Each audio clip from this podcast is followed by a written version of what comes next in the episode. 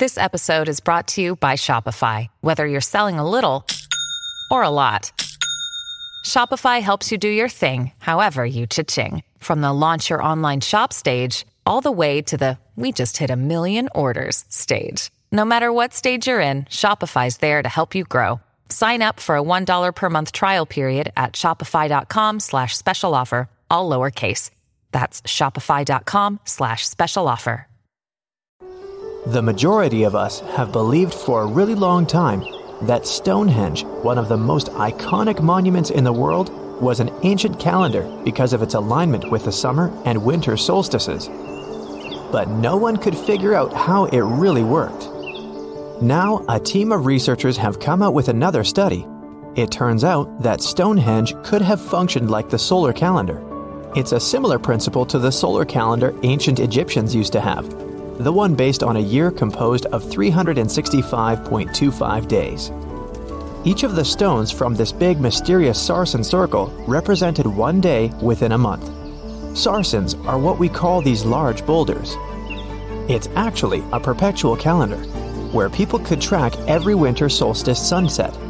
That way, those who lived near Stonehenge, which is today Wiltshire, UK, could keep track of the days and months of the year. We all now understand this mysterious calendar system because of this interesting discovery in 2020. The team has identified the source of 50 of the 52 sarsens that make up the iconic stone circle we all know about. They analyzed the chemical composition of these sarsens and traced their origins to the West Woods in Wiltshire. It's Kaley Cuoco for Priceline. Ready to go to your happy place for a happy price? Well, why didn't you say so? Just download the Priceline app right now and save up to 60% on hotels. So, whether it's Cousin Kevin's Kazoo concert in Kansas City, go Kevin, or Becky's Bachelorette Bash in Bermuda, you never have to miss a trip ever again. So, download the Priceline app today. Your savings are waiting. Go to your happy place for a happy price. Go to your happy price, Priceline. Which is about 15 miles away from the monument. Not only did these 50 sarsens come from the same source, but they were also placed in their current position at approximately the same time. They make the outer circle of Stonehenge, together with a horseshoe shaped inner ring. Near the center of the monument, there are smaller rocks known as bluestones. The team traced the origins of the bluestones all the way to Wales. They also discovered that the sarsens share a common chemistry over 99% silica with trace elements. Two sarsens were different from each other and also different from the main cluster. These sarsens were arranged in three different formations at Stonehenge. 30 of them formed this huge stone circle that dominates the monument. Four station stones ended up in a rectangular formation outside the circle, while the rest, located inside the stone circle, were constructed into five trilithons. A trilithon is when you have two vertical stones with a horizontal lintel at the top. 30, 5, and 4 are pretty interesting numbers in the context of this calendar system.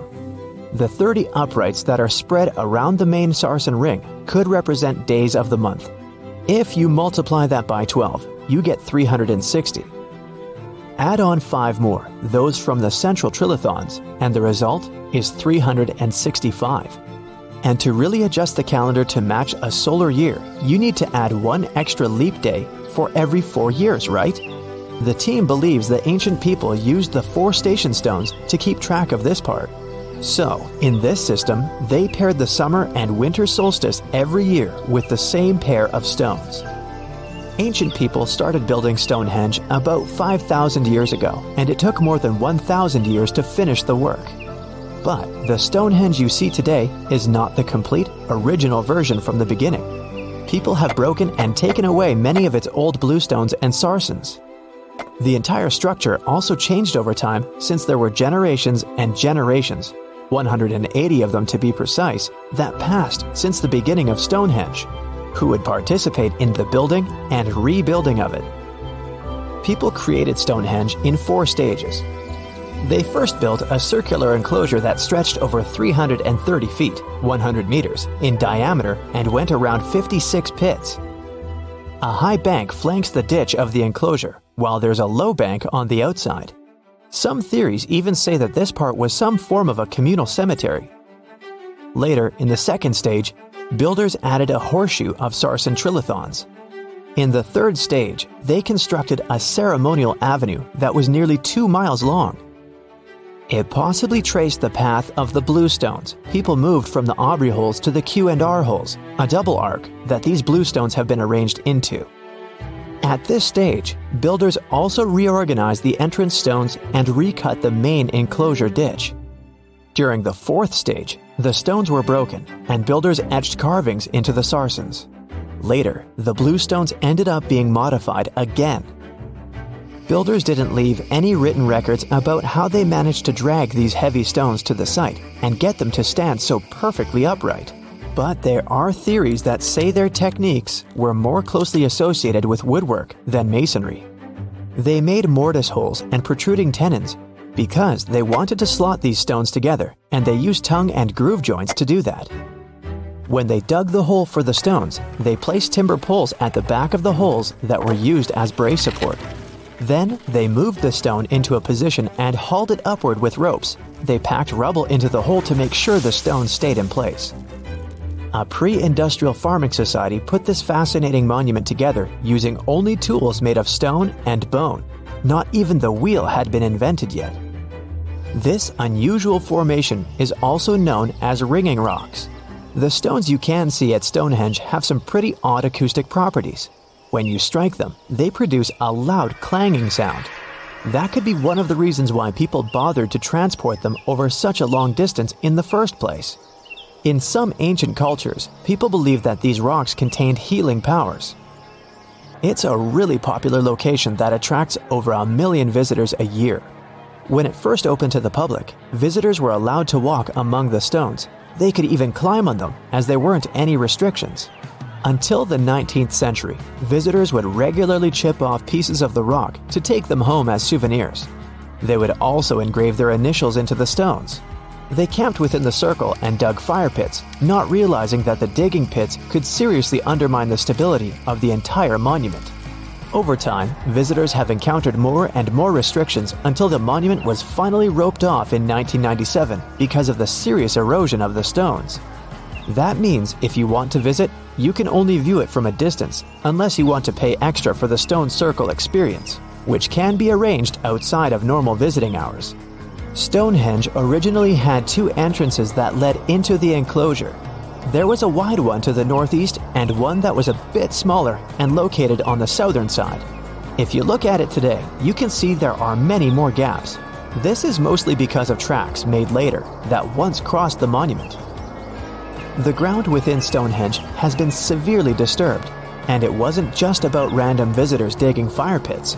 There was a group of people who dug a large deep hole within the stone circle in the 17th century because they were looking for treasure. Then there was Charles Darwin, who also did some digging because he was studying earthworms in the area. He wanted to know how these worms could impact objects in the soil over time. He observed how a fallen stone there had sunk deeper into the ground and realized it was happening because of the activities of these tiny creatures who churned through the soil all the time. In 1963, there was a theory that Stonehenge had been built as some sort of computer that predicts solar and lunar eclipses. Later, some proposed it was actually constructed as a monument to ancestors that had passed away. This theory says the permanence of its stones represented the eternal afterlife. The average sarsen you can find there weighs 25 tons, while the biggest one weighs around 30 tons. If you want to get an idea of how massive these stones really are, you can go behind the visitor center in the outdoor gallery to check out a replica sarsen stone. It's a true copy of a freestanding upright from one of the trilithons that are located in the inner horseshoe of the monument. There are five Neolithic houses at Stonehenge based on real archaeological evidence of houses found in that area. Each of them had stake built walls and a chalk floor. Some even had furniture, there was also a lot of trash discovered, which means people in this area used to like celebrations and feasting. Research has shown that people lived in these houses for 50 to 100 years, around 4,500 years BCE, which was the time when the builders brought the sarsen stones to Stonehenge. During the time they were building Stonehenge, generations of people went through major changes themselves, from the Stone Age to the early Bronze Age. They were no longer as static and isolated. They started to travel and trade more, which means they communicated way more than their ancestors, even internationally. This is how they could have spread the word about Stonehenge, and it's also when the whole mystery and fascination with the monument began.